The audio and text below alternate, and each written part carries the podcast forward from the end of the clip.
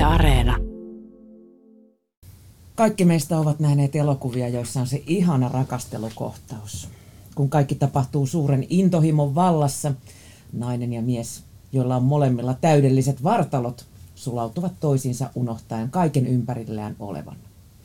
Ilman minkäänlaista esileikkiä mies sitten työntyy himokkaaseen naiseen ja suurin piirtein noin puolen minuutin yhdynnän jälkeen he sitten laukeavat yhtä aikaa voihkien. Todellisuudessa naisen orgasmi on harvoin näin olemattomien ponnisteluiden takana. Useimmat naiset nimittäin kärsivät jossain vaiheessa elämänsä orgasmivaikeuksista. Se saattaa yllättäen karata jonnekin kauas tai siitä ei ole vielä saanut edes kiinni. Moni nainen ei sitä paitsi edes pidä omaa orgasmiaan samalla tavalla arvokkaana kuin heidän kumppaninsa pitää omaansa, etenkin jos on kyse heterosuhteesta. Se on kuitenkin hieno ja huippumahtava juttu ja ison oon saloihin perehdytään tänään, kun vieraana on seksuaaliterapeutti ja tietokirjailija Marja Kielström. Tervetuloa. Kiitos. Minä olen Mia Krause. Iso O, sehän on kaikkien unelma. Ja ei vähiten sen takia, että se on melko nautinnollinen homma. Mutta, mutta Maria, mitä muita syitä kuin nautinto orgasmin tavoitteluun on? No varmaan tuossa, mitä sä alkuun kerroitkin, tuo elokuvien kohtaus, niin sekin on viittaus siihen, että se on myös jonkunlainen odote. Odotus, että pi- pitäisi laueta, pitäisi myös miellyttää kumppania, koska orgasmihan myös ajatellaan helposti, että se on kumppanille osoitus siitä, että, että hän tuotti nautintoa.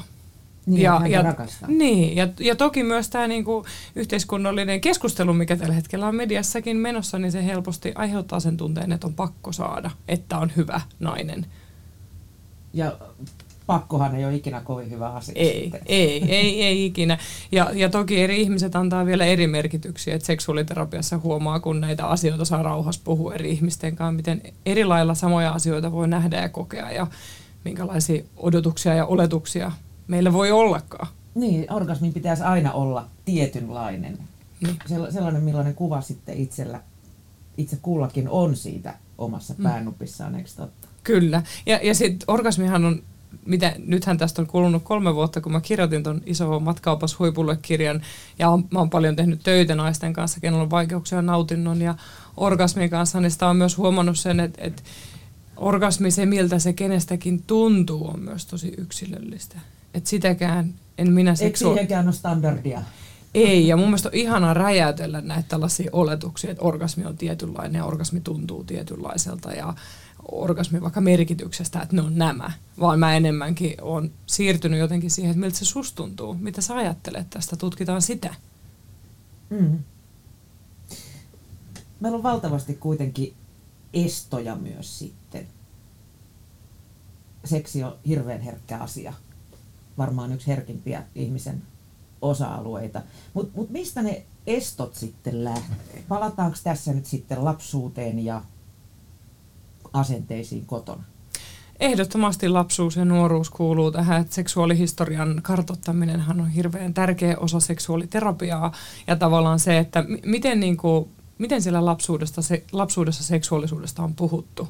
Seksuaalikasvatushan ei, ei ole nähty hirveän kauaa kokonaisvaltaisena niin, että sen pitäisi alkaa jo sikiöajasta ja jatkuu läpi elämän. No siis mä mietin vaikka niin kun meidän isovanhempia tai jotain, niin eihän niin kun, kun he olivat lapsia ja nuoria, niin sehän oli valtava tabu Kyllä, se, sinänsä. Kun joskus 1800-luvulla taas sitten se oli lapsille aika niin kuin normaali juttu, kun asuttiin pienissä oloissa ja siinä sitten nukuttiin samoissa sängyissä ja sikisoki siellä täällä Mm. ja seksiä harrastettiin siellä missä sitä nyt ikinä pystyi harrastamaan. Niin. Mutta silloinkaan siitä ei puhuttu. Ei tavallaan selitetty niitä asioita lapselle millään tavalla, että asioita vaan tapahtui. Mutta lapsi näki, mitä lampaat puuhas sitten. Es, esimerkiksi mäkin olen itse kyllä katsonut ma- isovanhempien maatilalla, miten so- Sonni vähän kiusaa lehmiä siellä kiimoissansa. Et, et on siitäkin ollut hyötyä, että on nähnyt, miten, miten eläinmaailmassa tämä asia menee. Mutta kun mennään, jos ajatellaan lapsia, niin lapsihan, se tarvii tiedon siitä, että sen keho on sen. Se tarvii tiedon siitä, että sen kehoon ei saa kukaan koskea ilman sen lupaa. Se tarvii tiedon siitä, että sen keho on hyvä ja arvokas. Tunteet tarvii sanat ja ymmärrystä siihen, miten, ne, miten mikäkin tunne tuntuu. Sitten pikkuhiljaa lapsi oppii usein kysymällä – ja erilaisten tilanteiden kautta. Että et mun oikealla nimillä seksuaalikasvatuskirja, niin mun mielestä se oli, se oli yksi liikuttavimpia, kun mä kysyin mun Instagram-seuraajilta, että minkälaisia kysymyksiä lapset on kysynyt, että miksi vaarin pippelin päällä on viikset. että et tälleenhän lapset hahmottaa. Ja sitten jos ajatellaan näitä meidän isovanhempia, minkä aikana ei ollut seksuaalikasvatusta ja aihe oli enemmänkin vaiettu, ja ajateltiin, että sen oppii sitten, kun on se aika. Niin meidän no voi olla jopa meidän isoäideis vielä heitä, ketkä on saattanut säikähtää, että ne on kuolemassa, kun kuukautiset alkaa. Mm. Että se tiedon puute on ollut niin raju, että sellaiset perusfysiologiset toiminnot, toiminnotkin meidän kehossa on vaiettu ja jätetty kertomatta ja normalisoimatta. Ja mähän edelleenkin teen vaikka kuukautishäpeän kanssa tosi paljon töitä mun työssä ja Luneten kanssa on tehnyt yhteistyötä. Ja kuukautishäpeäkin on linkissä nautintoon. Jos me hävetään meidän kehoa ja kehon toimintoja – on hyvin vaikea olla auki ja avoin toisen edessä. Paljastuu. Eikä, eikä tästä ole hirveän kauaa vielä. Siis mun kouluaikana vielä Bilsan tunnilla niin vedet, siellä opettaja niin kuin naama punastelle veteli kortsua kurkun päälle. Oh, ja se on hyvin, jos senkin on nähnyt. Me ei edes nähty sitä. Ja meil, meillä oli taas kuukautisista vaikka niin, että tytöt ja pojat vaan eroteltiin. Että puhuttiin vaan tytöille. Se, sekin on väärin. Ensinnäkin kaikkien ihmisten pitäisi tietää perusasiat kuukautisista, koska koko yhteiskunta vaikuttaa siihen, miten kuukautisiin suhtaudutaan ja sitä kautta kuukautis häpeään. Ja eihän kaikki ihmiset, vaikka kenellä on kuukautiset, niin koe olevansa välttämättä tyttöjä ja naisia. Että tässäkin unohdetaan moninaisuuskysymykset myös. Mm. Ja nämä on siis, vaikka se tuntuu välillä kaukaiselta, että miten kuukautisesta puhuminen liittyy nautintoon, mutta kyllä nämä, nämä on kaikki linkissä toisiinsa, koska kysehän on seksuaalisuudesta, ei vaan seksistä. Niin, ja, ja, ja ihan seksiinkin liittyen, niin kyllähän seksi tuntuu erilaiselta kuukautisten aikaan oh. aika monella. Kyllä, ja itse asiassa Lunnette on tehnyt hiljattain tutkimuksen, ihan kliinisen tutkimuksen Womanizerin, tämän klitoriskiihottimen kanssa, siitä, että, että itse tyydyttämällä ja orgasmien kautta voidaan – vähentää kuukautiskipuja. Ja se, oli ihan, ja se nähtiin sellaisessa pitkittäistutkimuksessa, että kun sitä jatkettiin joka kuukautisten aikana nautinnon tuottamista itse tai yhdessä kumppaninkaan, niin se vähentää kuukautiskipuja. Mm. Mitkä on, Maria, ne yleisimmät ongelmat sitten naisten orgasmin saavuttamisessa? Onko ne ensinnäkin fysiologisia vai, vai päänsisäisiä? No isoin ongelma on mun mielestä ennen kaikkea se, että nainen ei jotenkin ajattele, että orgasmi kuuluu hänelle. Tai nainen ei ajattele, että hän on itse seksuaalinen. On, voi olla vaikea nähdä itseään seksuaalisena naisena, haluttavana, halun kohteena, ottaa mistä se, halua vastaan. Mistä se johtuu? No tässähän tullaan sitten tähän sukupuoliin liittyviin oletuksiin ja asenteisiin, siihen, että millainen on hyvä nainen tässä. Pitäisi taas, pitää mennä räjäyttelemään patriarkaatin linnakkeita ja sitä, että mikä on hyvä nainen. Et hyvä nainenhan on ajateltu siveellisenä ja, ja se käyttäytyy tietyllä tavalla ja omistautuu perheelle ja, ja me, me kaikki tiedetään slut shaming, se, että et ensinnäkin, jos sä pukeudut väärällä tavalla, tulee virhemerkki ja huora. Sitten jos sä harrastat seksiä liian monen ihmisen kanssa, sekin on huora. Jos sä jos näyt... olet liian äänekäs. Niin, jos sä oot liian, mä oon ollut sellainen äänekäs tyttö. Tai hauska. Joo, kyllä. Ja jos sä, jos sä tavallaan otat tilaa haltuun samalla lailla kuin oletetaan miesten ottavan. Mä juuri kävin loistavan keskustelun aiheesta hankala ämmä että kun nainen ottaa kantaa johonkin, että mun mielestä ei mennyt oikein, tämä pitäisi hoitaa näin, niin siitä tulee hyvin helposti hankala ämmä. Samaan aikaan, kun mies oletetusta vastaavassa tilanteessa, sehän, sillä on johtamiskykyä ja se on määrätietoinen. Alfauros. Kyllä. Ja tämä itse asiassa sama dynamiikka liittyy seksuaalisuuteenkin, että seksuaalisissa oletuksissa ajatellaan, että nainen on antautuva ja vieton. Mies on se aktiivinen ja ottaa naisen. Siinä ei ole mitään tasa-arvosta näissä kahdessa. Ja sitten tullaan tähän ongelmaan parisuhteessa. Sun on pitänyt olla se kiltti ja antautuva, ei saa harrastaa seksiä liian monenkaan, ei saa näyttää halu. Sitten sun pitäisi ollakin se halukas nainen siinä suhteessa. Niin, eli siinä on aika sellainen mindfuck kirjaimellisesti. Niin, sanotaan kuitenkin, että aivot on meidän tärkein sukupuolielimemme. Kyllä, mä näen paljon mielellä vaikutusta siihen nautintoon. Et me, meidän, mehän, mehän saatetaan olla kiihottuneessa tilassa fysiologisesti, mutta me ei välttämättä silti tunneta asioita samalla tavalla. Mm. Et pelko on nautinnon pahimpia estäjiä. Ja se pelko voi olla ihan siitä, että mä oon vääränlainen, mä toimin väärin, näin ei saisi toimia, tässä on jotain väärää olla näin halukas. Se voi olla tosi sellainen kuin möykky. Ja sitä mä sitten seksuaaliterapiassa asiakkaan kanssa me tutkitaan, että no mitä kaikkea siellä möykys on. Ja sieltä löytyy ne esteet ja sen se alkaa just niiden tunnistamisesta. Mm. Ja tässähän sitten tietenkin heterosuhteissa asiat näyttäytyy vähän eri lailla kuin vaikka naisten välisissä suhteissa. Ihmiset on myös, äh, ei ole välttämättä naisen tai miehen kanssa, voi olla muun sukupuolisen kanssa, että et sit niin kun pitää aina myös suhdekohtaisesti tutkia sitä asiaa, että miten siinä suhteessa se dynamiikka ja kuinka turvallista siinä esimerkiksi on. Siinä riittää perkaamista. Se on ihan hirveän mielenkiintoista. Mä rakastan kyllä mun työt. Millaisia virheellisiä uskomuksia ihmisillä sitten naisen orgasmien suhteen löytyy?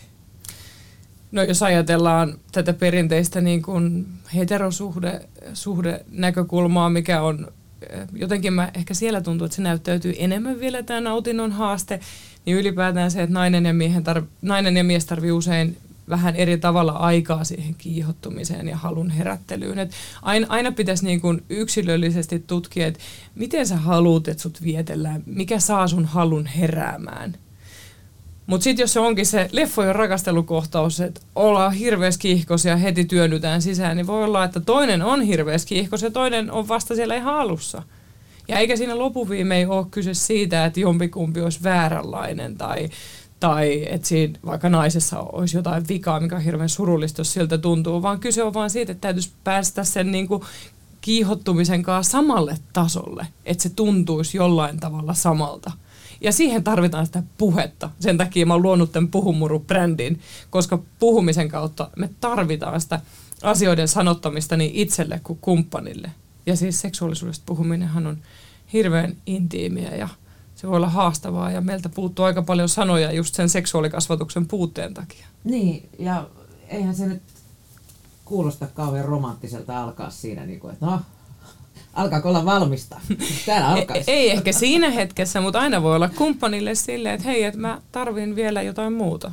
Mä kaipaisin, että sä hyväilet mun rintoja enemmän tai suudellaan hetki vielä tai voi hyväillä itse itseään ja antaa toisen hyvällä jostain muusta kohtaa. Että et voi todeta, että mä en halua viedä tuohon. Tai sitten okei, okay, harrastetaan hetki yhdyntäseksi ja sitten palataan vähän taaksepäin. Mm. Et siitä kun oppii puhumaan ja löytää sitä niin kun yhteistä tapaa toimia. Ja sittenhän, sä olit hyvin niihin haastattelukysymyksiin ennakkoon kirjoittanut, että sittenhän tämä seksuaalisuus kuitenkin vaihtelee ajan, se on totta, että se mikä eilen tuntui hyvältä ei välttämättä tänään ole yhtään hyvä ja huomisesta ei tiedä kuka. Onko muita tällaisia virheuskomuksia? No virheuskomus on ylipäätään se, että, että naisen, mä, tai mä oon niin viime aikoina kiinnittänyt paljon huomiota siihen, että, että helposti mun naisasiakkaiden ja vaikka mä somessakin seuraan keskustelua, niin jotenkin se halu tulee ulkoa päin. Et se, että et itsestä löytäisi sen halun, niin mä siihen kannustan. Ja se lähtee siitä, mihin mä jo aikaisemmin sanoin, että näkee itsensä seksuaalisena. Eikä seksuaalisena sillä tavalla, miten meille ulkoapäin sanotaan, että pitää olla tietyn näköinen tai tietynlainen, tietynlainen vartalo tai tietynlaiset alusvaatteet tai muu, ihan samaan pitkät hiukset, lyhyet hiukset, vaan sitä kautta, että oikeasti niin kuin kokee, että, että vitsi mä oon ihana ja e, mua saattaa joku haluta ja mä, mä näen itseni haluttavana. Et sitä niin kuin me harjoitellaan välillä, mulla on yksi loistava kirja, minkä kantta me usein katsotaan, missä on nainen silloin ylävartalo paljaana ja se on varsin sensuellisti, niin me lähdetään siitä, että miten sä näet tässä, mihin suuntaan tästä lähtisi se sun käsitys siitä, kun sä mietit itseäsi seksuaalisena ja haluttavana. Se oman halun haltuun ottaminen. Ja sitähän meille ei kukaan opettanut. Jos seksuaalikasvatusta on ollut, niin se on ollut silleen, että varo seksitaute, älä tuu raskaaksi. Kukaan ei sanonut, että tässä on itse asiassa kyse nautinnosta ja raskaaksi tulo aika pienessä roolissa naisen elämässä. lopputulos ei välttämättä on nautinnon niin, niin, niin, ja ylipäätään siis seksuaalisuuden ja seksin pitäisi perustua ihmisten välillä suostumukseen siihen, että minä haluan sitä, sinä haluat sitä ja me halutaan sitä yhdessä, on sitten siinä yksi, kaksi tai useampi ihminen. Mm. Millainen ongelma on ulkonäköpaineet? Meillähän nimenomaan esimerkiksi pornon kautta, jota toki nyt löytyy nykyään ihan, ihan niin kuin joka lähtöön, mutta se ehkä niin kuin yleisin kuva on, että siinä kaksi täydellistä vartaloa keskenään yhtyvät. Ulkonäköpaineet on ehdottomasti niin kuin osa tätä nautintokeskustelua ja sitä, ja sitä just, että voi nähdä itsensä haluttavana ja kokea olonsa hyväksi ja arvokkaaksi. Äm, ulkonäköpaineiden syyt voi olla tosi moninaiset. Se voi olla lähtien siitä, että kotona on ollut kehoja arvosteltu, on voitu arvostella suoraan lasten kehoja tai vanhemmat on arvostellut itseään tai muita ihmisiä. Se voi liittyä vaikka koulukiusaamiskokemukseen, se voi olla just tätä niin kuin yhteiskunnallista keskustelua. Miten me nähdään TV-ssä?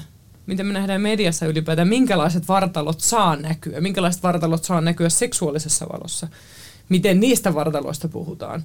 Some on nyt isossa roolissa. Onneksi somessakin on niin kuin paljon moninaista keskustelua, mutta on se sitten some tai porno, niin mehän voidaan ajautua katsomaan tietynlaista kuvastoa. Että mä aina kannustan vaikka somessa mun seuraajikin avaamaan sitä, että minkälaisia ihmisiä te seuraatte. Minkälainen olo sulle tulee, kun sä seuraat sitä ihmistä. Tuokse se sulle hyvää se ihminen? Ja kaiken tämän niin kuin tunnistaminen ja kyseenalaistaminen, joskus se on ystävän kyseenalaistamista, jos tuntuu, että se ystävä niin kuin ruokkii sellaista kehon negatiivista keskustelua tai jotenkin arvostelee sua. Et, et se on myös sellaista rajan vetämistä, että miten minulle saa puhua ja minkälaista keskustelua mä haluan ottaa vastaan.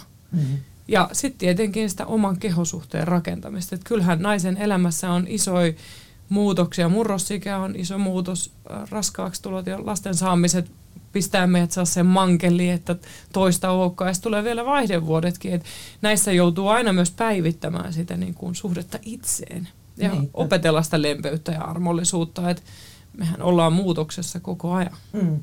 Mä ajattelen, mulla on, mulla on 15-17-vuotiaat tyttäret, niin vuosi sitten tämä nuorimmaiseni sanoi mulle, että, että voi että, että mä haluaisin kunnon reisivaun, mutta isot tukit.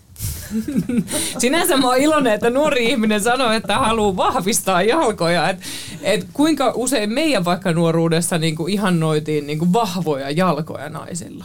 Et ihanaa, että liikunnallisuutta niin kuin arvostetaan. Mm. Mutta sitten tietenkin, jos se menee siihen, että jonkun muunlaiset reidet ei kelpaa, niin sitten se muuttuu surulliseksi ja negatiiviseksi. Kun katsoo esimerkiksi sitä nuorten niin Insta, mm.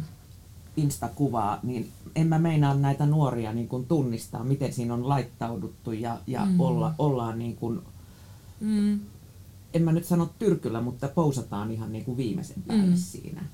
Ja, ja samoin myös, myös tämmöiset ihan niin kuin kansainväliset esikuvat, joita ne seuraa, mm. niin siellä on aika niin kuin luonnotonta meininkiä kyllä. Kyllä, si- siinä on puolensa ja puolensa. Tietyllä tavalla mä ajattelen, että somekulttuuri, sehän on, niin kuin jos ajatellaan nuoria ihmisiä, niin sehän on myös oman seksuaalisuuden, naiseuden, oman vartalon tutkailu samalla, kun sä teet sitä muille ja se, miten muut suhtautuu, on tärkeää nuoruudessa. Sehän on ihan hirmu tärkeää, mitä sun ystävät sanoo. Mutta sitten siinä on myös se, että aina, aina se niinku tietty huoli, että et kuinka paljon ymmärretään, kuinka paljon someen voi huijata. On se sitten Photoshopin kautta tai asentojen kautta. Ja, ja onko, onko heillä sellaista fiidiä, missä tätä tuodaan esiin kuinka paljon. Ja sitten samaan aikaan nuori ei pidä pitää tyhminä. Mm. Nuoret on valtavan älykkäitä ja monissa asioissa osaa kyseenalaistaa paremmin kuin jopa me. Et et siinäkin niin kun se Mut dialogi. Luodaan, luodaan kyllä niitä ulkonäköpaineita, että et niin kun ihan, ihan luomukeinoa susta ei Kylie Jennerin näköistä tuu. Ei, ei, ja sitten myös se, just tullaan tähän kuvakäsittelyyn, että et kuvan käsittely, niin me ei, niin kun, me ei voida tietää sitä, ellei ne tee sellaisia kunnon virheitä, mitkä näkee. Mm. Et kyllähän niin kun mäkin omassa somessani huomaan sen, että kyllä mä mieluummin laitan sen paremman kuvan kuin sen huonomman kuvan. Ja hyvinkin pienillä asioilla mä pystyn tekemään itsestäni hoikemman tai lihaksikkaamman tai mitä ikinä, no. nuoremman näköisen. Tälleen 36-vuotiaana tulee jo tämä, että nuoremman näköinen ajattelu. Että et kyllähän sitä joutuu itsekin reflektoimaan sitä, niin kun, mitä, miten asioita näyttää. Yksi iso muutos varmaan monelle naiselle on, minkä sä mainitsitkin jo, niin äidiksi tulo. jos mm. sä oot aikaisemmin ollut todella timmissä kunnossa, niin suhde siihen uuteen omaan kroppaan, kun vähän roikkuu sieltä ja täältä. Ja... Kyllä. On ja se äidiksi tulo ja raskaus on siinäkin, että et luontohan ottaa kehosta vallan. Että sä et pysty kontrolloimaan sitä ja eri ihmisillä se raskaus vaikuttaa kehoon eri tavoin. Että sitä ei voi oikein tietää edes. Että sit pitää ottaa enemmänkin vastaan se, mitä tulee ja sopeutua sitä mukaan. Ja, ja se ei ole aina helppoa. mä oon itse tuossa asiassa kipuillut aika paljonkin, kun mä, mä saan melkein sen plus 30 kiloa joka raskaudesta. Ja, ja joo, se ulkonäkö muuttuu aika paljon ja ei sitä ollut joka hetki todellakaan helppo hyväksyä. Sitä vertaili itseä muihin ja muut vertaili ääneen, että miten sä näytät tuolta, kun toi näyttää tältä. Ja, ja, ja mä en ole myöskään palautunut hetkessä, että et mulla se imetys ei todellakaan vienyt rasvaa, vaan se piti rasvasta kiinni.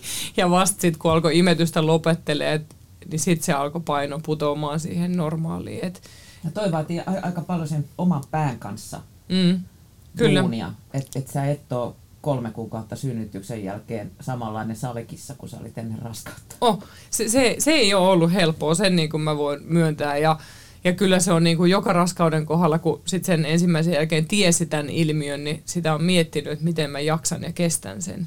Et se, mä oon muuten voinut hyvin raskaana, mutta se tavallaan painon tuleminen ei ole tuntunut kivalta. Ja kyllä mä oon jälkikäteen miettinyt sitä, että jollain tavalla mä koen myös, että mä oon ollut onnekas, että, että mä en joutunut somessa tekemään sitä julkisesti. Et sitä mä oon jotenkin miettinyt, kuinka haavoittuvainen sitä on. Mutta samaan aikaan mä näen nyt, vaikka kun on ollut koronavauvabuumia, niin mun mielestä on ihana nähdä sitä, miten tuoreet äidit ja niin kuin tulevat äidit tuo esiin kehomuutoksia, puhuu niistä ja niitä kannustetaan ja se, niin kuin, se hyväksyntä ja rakkaus, mikä siellä on niin, ja empatia, niin mä oon siitä toisaalta sitten mä ajattelin, että olisiko mulla ollut helpompi olla, jos mä olisin saanutkin sen kanssa sisarien tuen. En tiedä sun kroppa muuttuu silloin myös jotenkin yhteiseksi omaisuudeksi, Kyllä. kun sä oot raskaana.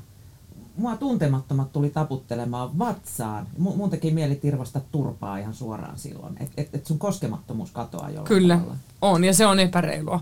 Ja toikin on sellaista, mistä on hyvä, että siitä nyt puhutaan. Vai, vaikka se oli positiivista, voi niin. kaunis vatsa, niin. mutta älä jumalauta tuu koskemaan mm. Aina kun koskee toiseen, siihen pitäisi kysyä lupa.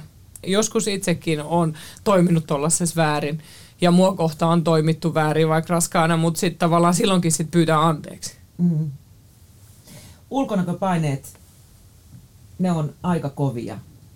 Ei pelkästään naisilla, totta kai myös, myös miehillä. Kaikilla sukupuolilla mm. se koskee, koskee ihan kaikkia. Ja eri ikäisiä ihmisiä myös. Et, et, Kun sä oot tietyn ikäinen, sun pitäisi olla tietyn näköinen, niin. kokonen. Oh. Ja sitten sit kun tästä tulee tähän keski-ikään, niin sitten pitäisi melkein sitä nuorikkuutta haetaan hirveästi. Ja kyllä niin tämä naisena vanheneminen ja etenkin nyt kun on ollut julkisuudessa, niin kyllä se mietityttää. Että sitä on niin paljon sen niin kuin katseen Onko sulle tullut paskaa?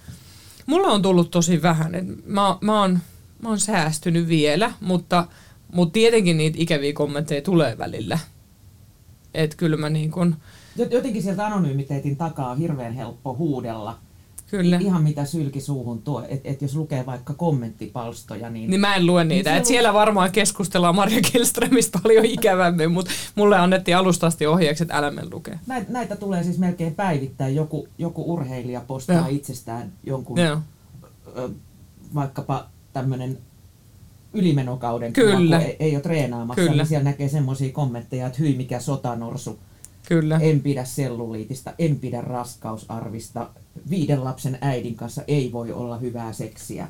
Mm. Ja sitten sitä mä oon kiinnittänyt huomioon mediassa, että kuinka paljon nostetaan esiin sitä, kun vaikka viiden lapsen äiti on näin timmi. Että miksi vaan se nostetaan esiin.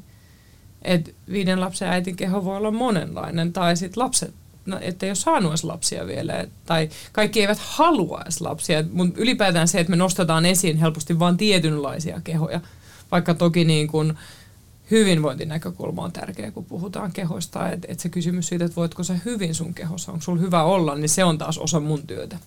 Mutta en mä sitä painon kautta käsittele.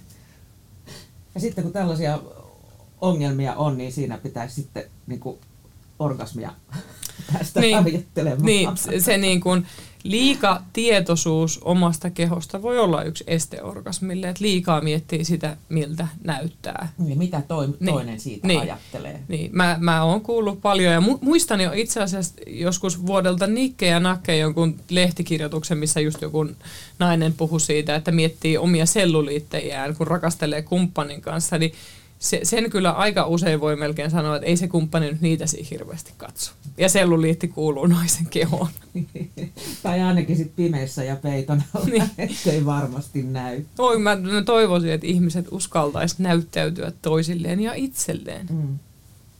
Vieraana on tänään seksuaaliterapeutti ja tietokirjailija Marja Kielström ja puhumme naisen, ehkä vähän miestenkin näkemyksestä orgasmista. Sehän on kahden kauppa. Kyllä. Ja kyllähän nämä siis nautintoon ja orgasmiin liittyvät asiat, niin ne on hyvin niin kuin universaaleja monet näistä. Että et me voitaisiin niin kuin mikä tahansa sukupuoli laittaa jollain tavalla siihen ja kysyä, että ootko sä kokenut tällaisia paineita, niin aina sieltä niitä löytyisi niitä ihmisiä. Että kyllähän miehetkin tai muun sukupuoliset transihmiset kokee yhtä lailla erilaisia paineita nautinnon kanssa. Mm. No me puhuttiin jo siitä, että puhu, puhu, puhu muru, niin. puhu. Mutta tota, siis keskustelu ei tosiaankaan ole seksistä ja orgasmista edes kumppanin kanssa se maailman helpoin. Miten, miten ottaa sitten esille tämmöinen asia, jos, jos niinku ei ole tottunut keskustelemaan aiheesta, aihe hävettää tai, tai sitten vaikka pelkää niinku loukkaavansa toista? Mm.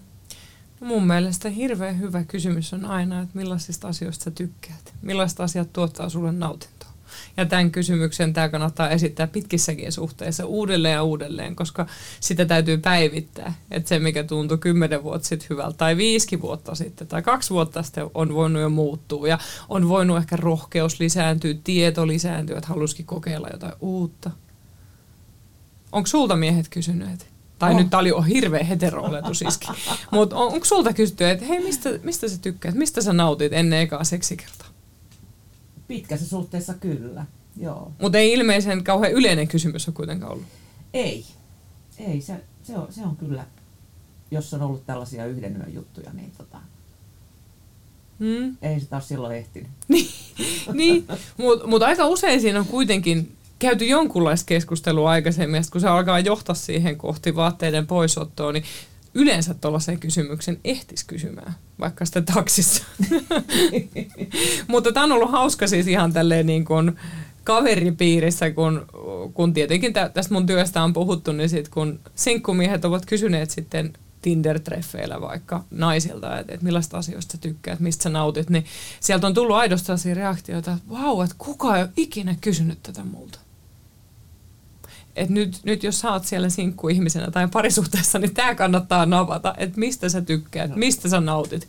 Please, kysykää sitä. Nykyään kyllä kysellään, joo, mutta sanotaanko näin, että, että nämä tällaiset niin kuin, yhden yön keikat olivat aikaa ennen Tinderiä. niin, mu- mutta tämä ei ole edelleenkään. Mä esimerkiksi mun oikealla nimillä kirjaan siinä, missä puhutaan sit nuorista ja kun nuoret aloittelee seksielämäänsä, niin siihenkin mä kirjoitin se, että se on hirveän tärkeää, että ihan sieltä niin kuin ennen jo ekaa seksikertaa, niin opittaisi se, että on tärkeää niin kuin puhua sitä, että ensinnäkin miten me halutaan tehdä, ettei käy niin, että suostuu seksiin toisen takia esimerkiksi. Mm. Että se suostumus on selvä ja niin kuin, nuoret saa harrastaa mun puolesta seksiä, mutta silloin on tärkeää osata ottaa vastuuta siitä myös ja vastuuta toisesta mm. myös. Onko nuoremmat parempia puhumaan kuin vanhemmat sun kokemuksen mukaan? No sanotaanko näin, että heillä on ehkä paremmat mahdollisuudet oppia puhumaan nyt kun maailma on muuttunut. Et mä uskon, että et kuka tahansa voi oppia puhumaan seksistä ja seksuaalisuudesta koska tahansa. Et, et siihen ei ole mitään parasta ennen päivämäärää. Mutta, mutta toki niin kuin onhan maailma niin kuin nyt hyvin erilainen Suomessa – kun se on ollut, vaikka mä oon ollut 2000-luvun alun nuori ja ei, ei silloin niin kuin laman jälkeisesti meillä oli seksuaalikasvatus aivan minimissä koulussa. Että onneksi mulla on ollut äiti, mikä on tehnyt nuorisotyötä ja puhunut paljon, että sieltä se mun tieto on tullut.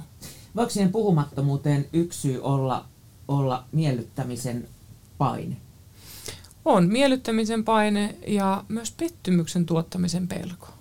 Et se, että että se on yllättävän herkkä asia, että jos toinen kutittelee kivasti klitorista, mutta se on niinku sentin vieressä. Niin, niin se, se, niin, niin, se ei ole helppo sanoa. Et, ja etenkin, jos se on jatkunut useampia viikkoja, kuukausia, vuosia, niin sitten se, että korjaa sitä, että se tuntuisi tosi hyvältä, jos se niin kuin olisi sentti tähän suuntaan. Niin ja plus, että se voi tuntua tänään eri paikassa niin, hyvältä kuin ei. Kyllä. Mutta se, niinku, se pettymyksen tuottaminen toiselle siitä, että, että se ei tehnytkään oikein, niin se voi estää sen. Ja ylipäätään jälleen mennään siihen ehkä enemmän tähän, jos ajatellaan mies-naisoletuksia, niin siihen, että kun miehen pitäisi tietää, niin saako sille kaiken tietävälle urokselle nyt sanoa, että tämä ei mennyt ihan putkeen. Hei, mä oon tehnyt tämän ennen. E, mä, mä oon julkisesti puhunut naisten lehdissä ja varmaan podissakin mun miehen kanssa siitä, kun silloin kun me ollaan alettu 12 vuotta sitten jo seurustelemaan, niin mun mies ilmoitti aika, aika suhteen alkuvaiheessa, että, että sä et ota nyt ihan oikein suihin. Ja mä olin aivan silleen järkyttynyt, vai en vai. Mä olin, vai en vai. Mä olin enemmänkin, että kyllä mä osaan. Ja sitten mä muistan, kun mä oon soittanut lainausmerkeinsä hätäpuhelun mun ystävälle, että mitä mä teen. Että mulla on unelmien mies, mutta mä otan huonosti sui. ja sitten mun ystävä oli silleen, että hei, Marja rauhoitu. Et, niin, että kysy sieltä, että miten sä haluat, että mä ottaisin suihin, että mikä susta tuntuu hyvältä. Ja tällä se ratkesi. Että et onneksi me käytiin se keskustelu koska mä oon oppinut nyt mestariksi hänen kanssaan. Niin, niin, ja voi olla, että se olisi loppunut koko homma tavallaan. Helpostihan sen mä oon huomannut seksuaaliterapiatyössäkin, että, että kun joku asia tuntuu melkein hyvältä, niin sitten siinä ajan mittaan pitkässä suhteessa käy niin, että se loppuu. Mutta tavallaan kumpikaan ei tiedä miksi. Mm. Mutta se on vähän, mä käytän helppoa esimerkkiä aina, että et, kyllä me syödään jätskiä sen takia, että se on niin sairaan hyvää. Mutta jos se ei maistuisi hyvältä, niin miksi me sitä syötäisiin? Niin onhan seksissä ja seksuaalisuudessa ihan sama, että kun, jos joku tuntuu ihan sairaan hyvältä, niin kyllä meidän aika äkkiä tekee sitä mieli lisää. Mm. Et sen takia on tärkeää, että toisen nautinnosta ja omasta nautinnosta on tietoinen. Entä se keskustelu sitten, miten sen niin kuin tulisi käydä? Ei loukkaa toista. Se kumppaninkin voi niinku romahduttaa ihan, ihan parilla väärällä lauseella. Kumppani, Kyllä. joko halut ja myös itsetunnon. Kyllä. No, mä sanoisin niin, että jos se tuntuu jotenkin tosi vaikealta ja pelottavalta, niin käy vaikka kerran seksuaaliterapeutin kanssa juttele yksin. Että saa vähän sitä apua siihen puheeseen, saa käytyä läpi, että miten mä oikeasti haluan edes puhua. Toki voi olla hyvä, jos on joku läheinen ystävä, luotettava, kenen kanssa on helppo puhua, niin sen kanssa pohtii sitä, että mitä tässä voisi tehdä. Et ei tarvi jäädä yksin. Ja sitten voi mennä yhdessäkin kumppanin kanssa seksuaaliterapiaa, että mun mielestä on ollut ihanaa, kun nyt keskustelu seksuaaliterapiasta on laajentunut, ja hän on seksuaalineuvojikin, missä tehdään, niin ne tekee lyhyempiä prosesseja vielä, että et voi käydä kerran, pari, ja sitten saada niinku apua siihen ja sitten taas niinku itsekseen yrittää. Mutta mä toivoisin ainakin, että sen takia, että se tuntuu pelottavalta ja vaikealta, niin se ei jäisi se keskustelu siihen, vaan sitten hakisi apua. Ja toki kirjat, podcastit, TV-ohjelmat, radio-ohjelmat, tavallaan tietoa on saatavilla. Et mä kannustan uteliaisuuteen ja siihen, että on valmis oppimaan uutta. Että ei aikuisena tarvitse tietää kaikkea. Minäkään en tiedä kaikkea orgasmeista ja nautinnosta. Ja mun mielestä on ihanaa, että mä tiedän, että mä opin lisää yksi, mikä liittyy olennaisesti, kun mä tota sun kirjaa luin kumppanin miellyttämiseen, on orgasmin teeskentely. Mm. Onko se, onko se sitten aina väärin? Moni, moni kertoo niinku teeskentelevänsä joko niinku lopettaakseen niin sanotun jyystön niin. tai sitten miellyttääkseen kumppanien, ettei, ettei kumppani niinku romahda siinä, että en pysty sinua tyydyttämään toi on sellainen kaksipiippunen juttu, että sitä ei voi ajatella liian mustavalkoisesti. Et, et, jo, mun mielestä oli tosi makea, että siellä oli yksi, yhden, yhden naisen kokemus siitä, että joskus orgasmia teeskentelemällä voi päästä itsekin orgasmiin. Että tavallaan vie itsensä siihen tilaan, kun saisi, niin sitten pääseekin vauhtiin.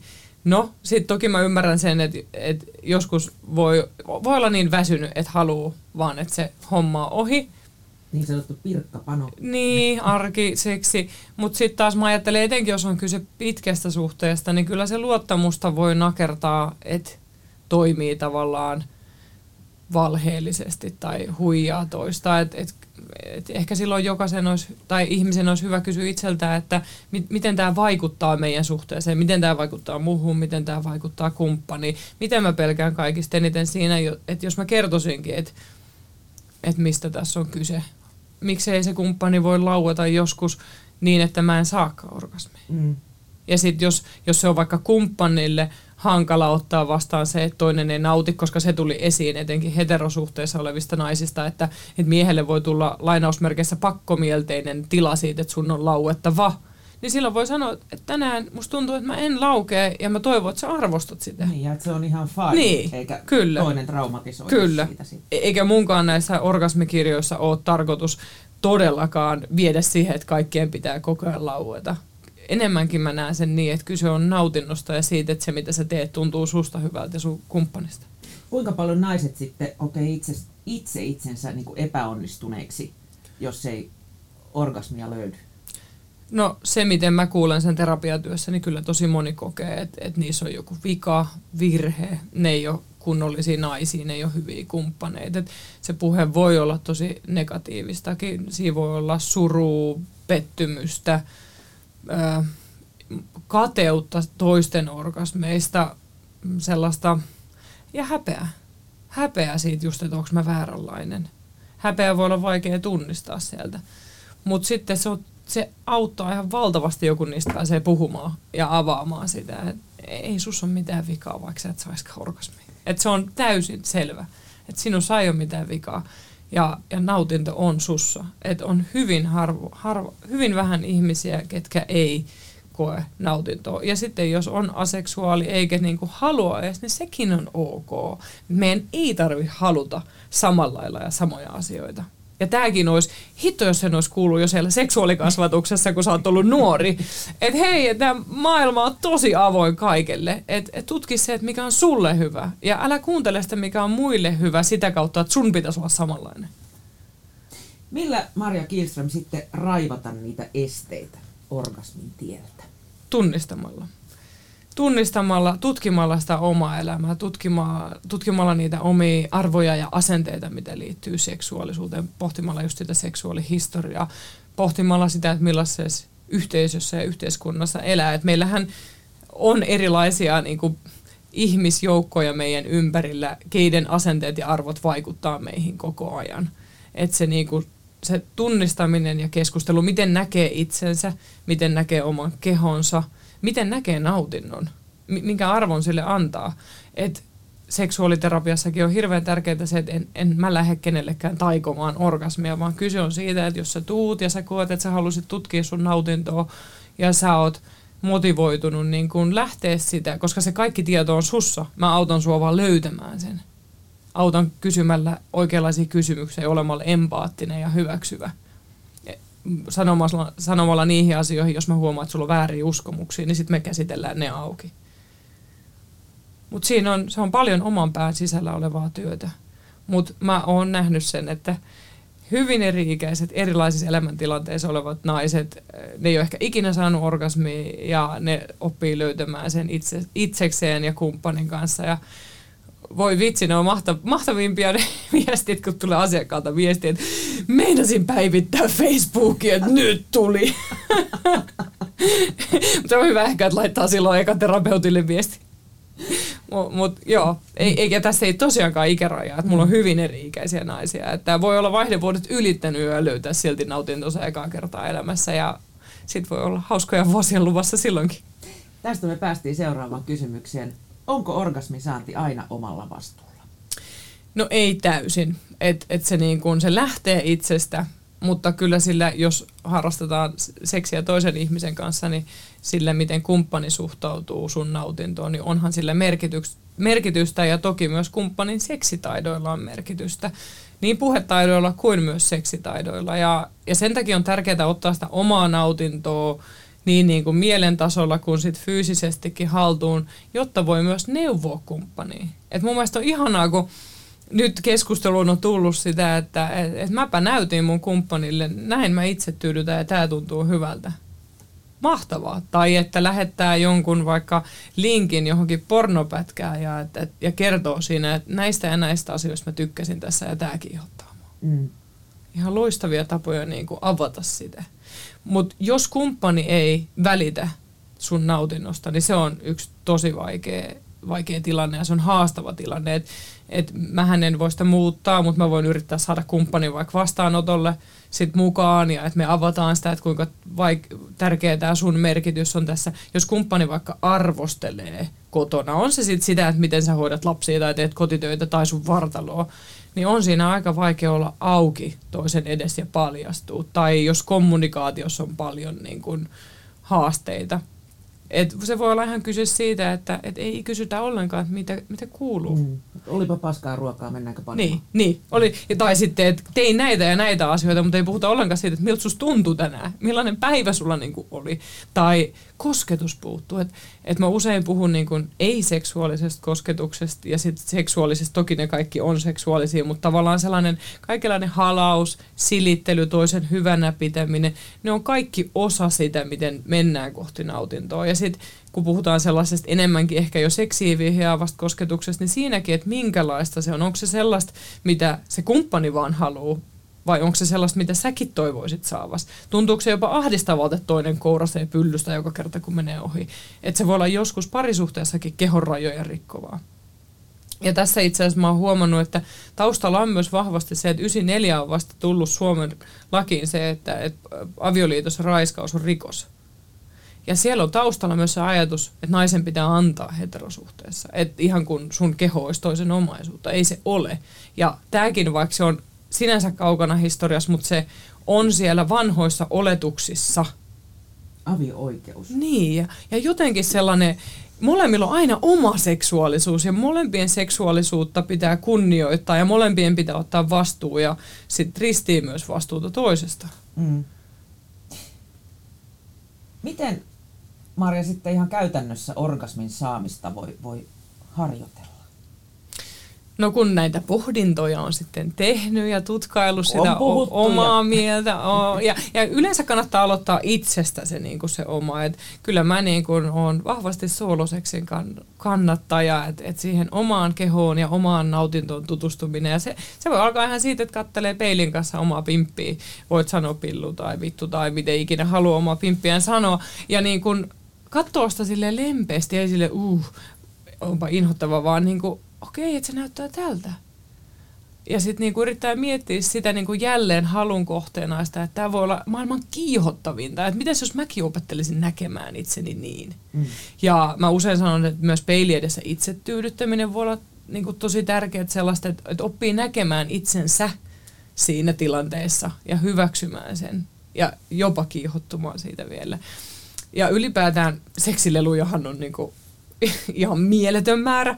Meillä oli, mulla oli just Instagramissa tosi tästä keskustelua ja on valtavasti erilaisia leluja, millä voi löytää erilaista nautintoa, eri niin kuin kehon nautinnon pisteitä hyväillä ja, ja samalla sen niin kuin mielen seksuaalisuuden kehittäminen, että niiden omien fantasioiden tutkiminen. Joskus se lähtee ihan siitä, että on lupa fantasioida, että ei, vaikka me oltaisiin suhteessa jonkunkaan, niin ei meidän tarvi meidän mieltä kahlita siihen, että me halutaan vain häntä. Että meidän mielessähän voi tapahtua vaikka mitä. Mm.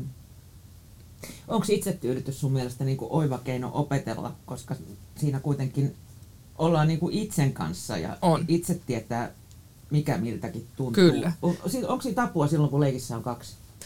Itsetyydytys on hyvä yhdessäkin. Ennen kuin mennään tähän yhdessä itsetyydyttämiseen, mä lisäisin vielä sen, että usein myös mä niin kuin ää, asiakkaan kanssa mietitään sitä, että miten sitä itsetyydytystä voisi niin kuin tavallaan laajentaa. Että jos sä oot oppinut aina näin hyväille. Niin, että jos on oppinut aina näin hyväilleen, niin voisiko hyväillä näin, että tavallaan aktivoi sitä kehoa, löytää uusia nautinnon pisteitä. Se on vähän kuin kun sä tiedät, kun lapset maistelee ruokaa, niin ne on aluksi ihan järkyttyneet jostain uudesta mausta, mutta sitten kun sitä toistetaan, niin sehän lapsi voi alkaa tykkäämään siitä. Ja samalla nautinnonkin kanssa, että meidän kehoa täytyy totuttaa. Että mä usein sanon, että hyväile niin kuin sä oot tottunut, ja sitten teet sitä uutta. Ja sä voit palata siihen vanhaan vielä, mutta tavallaan opetat uutta siinä rinnalla koko ajan. Ja sille se moninaistuu se, mitä kumppanikin voi tehdä. Ja sitten jos ajatellaan just kumppanin kanssa yhdessä, niin ensinnäkin se, että se on hyvä näyttää kumppanille, että tämä tuntuu musta hyvältä. Ää, aivan niin kuin tosi monet on, mä oon saanut ihanaa palautetta siitä just, että, että kun hyväilee itseään kumppanin sylissä. Että kumppani ei välttämättä tee mitään muuta kuin ole siinä lähellä. Voi olla, että se voisi hyväillä vaikka rintoja tai muuta, mutta voi olla ihan vaan, se on todella intiimiä hyväillä siinä itseään, kokea nautintoa ja saada jopa orgasmi. Ja samalla se kumppani näkee susta jotain ihan uutta. Tuossa keväällä somessa nousi kohu, kun äiti oli ostanut teini-ikäiselle tyttärelleen hieromasauvat. Miltä Kyllä se... mäkin ostan mun tytöille, jos ne pyytää. Sitten kun ne on isompia. Se, se, siellä oli se valtavan polarisoitunut se keskustelu. Se on, ihmiset säikähtää usein, mun mielestä aivan liikaa sitä niin kuin, no tietenkin lasten, mutta myös nuorten seksuaalisuutta. Et mä oon ollut vastaamassa aikanaan seksposäätiöllä nuorten neuvontakysymyksiin, niin mä sanon seksuaalikasvatustuokioissakin, että jos vaihtoehtona on porkkana, teidän sähköhammasharja tai seksilelu, mikäköhän niistä olisi sille nuorelle turvallisin? Että sitä seksuaalista halua ja kaipuuta nautintoon ei voi ottaa nuoresta pois. Se ensinnäkin liittyy murrosikään ja siihen hormonitoiminnan muuttumiseen. Se liittyy siihen, että oma keho kiinnostaa. Ja siihen omaan kehoon pitää saada olla lupa.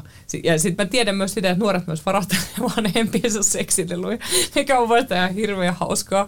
Ja mun mielestä on hauska, niin, mutta mun mielestä on hauska muistutus aikuisille siitä niin kuin asiasta, että sä saat käyttää, mutta se toinen, ketä jo haluaa tutkia omaa kehoa ja nauttia, ei saisi. Et, et mä en itse näe sitä pahana. Mutta mä toivoisin, että siihen sisällytettäisiin keskustelu myös se seksuaalikasvatus. Ää, jos se keskustelu on vaikeaa, niin sitä voi käydä sille, että antaa nuorelle hyvän kirjan luettavaksi siltä pohjalta niin kysyy ja sanoo, että multa saa tulla kysyä. Mutta emme voida nuoren seksuaalisuutta kieltää sieltä. Se on sen seksuaalioikeus ja mitä turvallisemmin nuoresta toteuttaa, niin sen parempi. Ja kyllä mä ainakin ajattelen niin, että sehän on ihanaa, jos mun lapsi nuorena ja aikuisena nauttii kehostaan. Mm. Että sehän on ihana lahja. Oppii löytämään sen. Niin. Ja minä en ainakaan saa olla se este sille, mutta aikuisen tehtävä on ehkä enemmänkin jollain tavalla suojata sitä, että se tapahtuu turvallisesti. Onhan se jotenkin kaksinaismoralistista, että esimerkiksi seksileluja, vibraattoreja mm. myydään mm. semmoisilla myyntiargumenteilla, että tämä ei näytä ollenkaan seksilelulta. että jos, jos laukkusi avataan tullissa, niin, niin sitä voi kuvitella vaikka hartian hieromislaitteeksi. Niin. Tai että teinisi ei tunnista tätä mm. hieromasauvaksi. Mm. Ja Taaperolle voi sanoa, että se on kynttilä. Niin. Mä muistan joku mun eka kerta, kun mulla on ollut esikoide, ollut yksivuotias, niin mulla oli mun vanhe äiti ja se mies oli kylässä, niin se tulee mun keissakuulat kädessä kylppäristä, heiluttelee niitä iloisesti. Se oli vaan jotenkin niin kuin se, lapsi on vaan se, että aah tämmönen. Se ei vielä osannut silloin kysyä, että mikä tää on, mutta hyvin tyytyväinen se oli löytöönsä. Mulla on vähän samanlainen kokemus oman äitini kohdalla. Mutta niin, mä, to, mä toivoisin, että aikuiset tavallaan pystyisi reflektoimaan sitä, että mikä mua tässä järkyttää. Ja onko tämä oikeasti niin paha asia. Et nuorella ja lapsilla ja nuorilla on seksuaalioikeudet ja oikeus omaan kehoon. Et se, se ei ole, niin kuin, aikuinen ei voi kävellä sen yli. Mm. Ja niin kuin, 12-vuotiaat saattaa harrastaa seksiä. Ne on ehkä, mä, mäkin ajattelen, että ne on aika nuoria siihen ja mä toivoisin, että se myöhästyisi se ikä, mutta onhan se vielä paljon turvallisempaa tutkia sitä omaa kehoa ja antaa sitten sen niinku ajan kulua. Että sehän tiedetään, että seksuaalikasvatus nostaa seksialoitusikää. Että se on hyvä asia, kun tieto lisääntyy. Mm. Onko Maria olemassa sitten naisia, joilta orgasmin saaminen ei vaan millään onnistu? No mä en ole heitä kyllä mun työssä hirveästi tavannut, mutta toki varmasti on, on ja on fysiologisia syitä, mitkä voi sen estää. Mutta sitten kun mä en näe sitä, että se orgasmi on ainoa oikea asia, vaan seksi voi olla hyvä ilman sitä. Hyvää ja voi kokea nautintoa. Et mä toivoisin, että kaikilla ihmisillä olisi mahdollisuus nautintoon. Ja, ja seksuaalistakin nautintoa voi saada muilla tavoin kuin vaan pimppiä rassaamalla. Tälleen niin kuin rajusti sanottuna. Että mehän meidän koko keho on niin kuin, valmis ottamaan nautintoa ja hyvää oloa. Et, et se niin kuin orgasmejahan on tosi monenlaisia myös. Mm. Kykeneväksi, muuten sä luettelit tuossa kirjassa varmaan 93 erilaista orgasmia. Eikä siinäkään varmaan ollut kaikki. Mä luulen, niin kuin mä sanoin, niin orgasmit ja nautinto on niin laaja aihe, että mä tiedän, että mullakin on vielä paljon opittavaa. Eikä kaikki asioita ole tutkittu, että mä joihinkin asioihin tuota kirjaa tehdessä törmäsin siihen, että ei ole mitään tutkimustietoa. Mm. Ei ole mitään, miten selittää jotain asiaa. Se oli musta aika hieno se ajatukset voimalla tuosta vaan ping. Mm. siihen on vähän matkaa mulla ainakin vielä. No, sä voit löytää sen. Hei Maria, sä oot kysynyt myös miehiltä, mitä miehet naisen orgasmista ajattelee. Mm. Millaisia vastauksia sä sait? Mm, mä sain silloin monenlaisiakin ja niitä on tässä vuosien varrella tullut lisää. Monille se on tosi tärkeä asia. Se liittyy siihen, että onko itse hyvä mies ja hyvä Niin, kumppani. itsetunto. Kyllä, se liittyy miehisyyteen ja ole, oletukseen ja odotuksiin mie, miehestä, tosimiehestä. Tiedät varmaan kummelin panomiehen, niin Kyllä. se on niin kuin sen jalanjäljissä. Toisaalta se liittyy siihen, että, että on halu antaa kumppanille nautintoa, mikä on ihana asia. Ähm, se, se voi olla myös jossain määrin toissijainen asia, että sitä ei ole tullut ajatelleeksi riittävästi, että, että, että joskus käy niin, että, että miehet havahtuu siihen, että ei itse, että se ei ole oikeasti lauennut ikinä se kumppani. Että voi käydä myös niin. Mutta silloinkin mä uskon, että jos siihen havahtuu, niin se on mahdollisuus. Öm, ikävä kyllä joskus on myös tosi välinpitämätöntäkin asennetta. Ne ei ehkä mun luotuun ne ihmiset, mutta mitä mä niinku seuraan erilaisia keskusteluita, niin se voi olla joskus myös tosi silleen, että et se on mies, jotenkin miestä varten tämä asia. Onneksi se on murtumassa, eikä se ole aina niin. Ja miehet on myös onneksi tämän kaiken keskustelumuutoksen äärellä saanut luvan myös siihen, että nekin voi opetella ja aidosti kysyä ja ottaa itse tietoa haltuun, että et siltä mieheltä ei odotetakaan enää sitä tosi miestä, mikä tietää kaiken. Et Niin, joka Eh- saa lukea naisen ajatuksia. eh, ehkä tässä on läsnä sellainen tietty murskaaminen siitä, että et ei seksin harrastaminen tarvi olla vaan sellaista, että kaikki tiedetään sanomatta mitään. Mm. Vaan niin, siinä- os, osaako miehet sitten puhua? Eihän se ole miehelle helppo, niin kuin puhuttiin, että tänään ei se ehkä toimi sama kuin eilen. Ja, Mm. ja seksuaalisuus Miehet voi muuttuu. oppia puhumaan. Mä aina sanon, että ei suomalaiset miehet ole mikään erikoinen oma rotunsa, mitkä ei opi puhumaan tunteista ja nautinnosta ja seksuaalisuudesta. Kyllä ne oppii. Siihen voi tarvita vaan vähän apua. Niin kuin yhtä lailla me naiset, että ei tämä ole ihan vaan sukupuoleen liittyvä kysymys. Ja, ja sitten toki niin kuin tähän, jos ajatellaan, miten mies kokee, niin siinä voi tulla tunteita, että eikö mun penis ole riittävän iso tai eikö mun seksitaidot muuten riitä tai mä yritän kaikkeni, tämä toimi tolle, mutta miksei tälle. Että se voi, olla, se voi turhauttaa, se voi alkaa laskea sitä omaa tavallaan halua, että kun mä en onnistu. Et silloinkin mä aina muistutan siitä, että ettei se asia lähtisi itsestä, vaan aidosti siitä toisesta, että mitä sä tarvit. Ja sen oman mielen kanssa pitäisi päästä siihen rauhaan, että tässä on kyse hänen nautinnosta, ja mä pidän huolta omastani ja autan sua. Et sit jos se on liikaa minäkeskeinen, niin sekin voi olla ongelma siinä. Niin kuin mä sanoin, että sellainen tietty lainausmerkeissä pakkomielteinen halu saada nainen laukeamaan ei ole hyvä lähtökohta. Ja yhdyntäkeskeisyys. Siitä me vo- voitaisiin puhua ihan oma settinsä, että kuinka yhdyntäkeskeisen kulttuurin heterosuhteissa on kasvettu. Että seksi on niin monenlaista muutakin, Että mistä... jo, jos et jystä, niin se ei ole seksiä. Niin. Niin. Niin se, no aj- ajattelepa miten me ajatellaan ekaa kertaa. Mm. Et eka kerta on se, kun on yhdyntäseksi. Mutta miten sitten tota, kahden naisen välisessä suhteessa? Eikö niillä ole ollenkaan ekaa kertaa? Tai ei välttämättä kahden miehenkään välisessä suhteessa ole penetraatiota. Mm. Ylipäätään se, että miksi me ajatellaan, että se on vaan se ainoa oikein. Miksi me ajatellaan, että se on se, missä pitää laueta, että se on se ultimate, kun laukee yhdynnässä yhtä aikaa. Miksi? Että kyseenalaistetaan näitä myös, että se voi olla hirveän nautinnollista nauttia vuoron perään ja käsillä ja suulla tuotetuilla nautinnoilla. Ja käsillä ja suulla voi oppia tekemään vaikka mitä.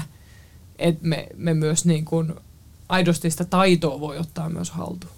Mm. Ja sitten kaikki mielen seksuaalisuus ja muut keho-osat, että sitä voi laueta siitä, kun joku läpsii pyllylle ja on sopivassa mielentilassa. Mahdollisuuksia on Niin, monia. että tässä niin kun, sekin niin kun helpottaa sukupuoleen katsomatta sitä tavallaan, että vaan tietynlainen asia on oikein. Ei ole tietynlaisia oikeita orgasmeja. Millaiset kolme neuvoa, Marja, sä haluaisit antaa naiselle, joka vielä orgasmiaan etsii? No mä toivoisin, että sä ensinnäkin et ajattelisi, että sussa on mitään vikaa. Että kun sussa ei ole mitään vikaa. Ja se, että orgasmi ei ole vielä löytynyt, se on mahdollisuus. Että sä voit löytää uutta. Että uteliaisuutta, sitä sä tarvit. Sen jälkeen sitä tunnistamista, sitä oman elämän tutkailua, mistä me puhuttiin, ja niitä arvoja ja asenteita. Ja, ja mä lämpimästi suosittelen seksuaalineuvojia ja seksuaaliterapeutteja, että siihen voi saada apua. Voi aloittaa vaikka siitä mun isoa matkaapas huipulle kirjasta, tai myöskin toi oikeilla nimillä seksuaalikasvatusopas aikuisille on ollut monille tosi mieltä räjäyttävä sen takia, että kuinka paljon se seksuaalikasvatus ja lapsuus ja nuoruus vaikuttaa meihin. Että se mun ajatus oli kirjoittaa aikuisille kirja siitä tiedosta, mikä meiltä kaikilta on puuttunut. Että se ei ole vaan kirja, jos sulla on lapsia, vaan se on kaikille aikuisille. Ja tietenkin se, että jos sulla on kumppani, niin yritä saada hänet mukaan siihen. Ja kerro, että miten sä toivoisit, että hän on mukaan. Avaa se suusi. Niin, niin että se niin kun, älä pyydä häntä ratkaise sitä, vaan pyydä hänet sun tueksi ja turvaksi ja nautinnon leikki. Lopuksi vielä kerro, millaiset kolme neuvoa sä antaisit naisen kumppanille. No ensinnäkin, ota sinäkin tietoa haltuun. Ja sitä kautta on utelias. Puhu, jos se tuntuu vaikealta, niin opettele sitä. Monille miehethän kuuntelee enemmän podcasteja, niin podcastit ja radio-ohjelmat voi olla tosi hyviä.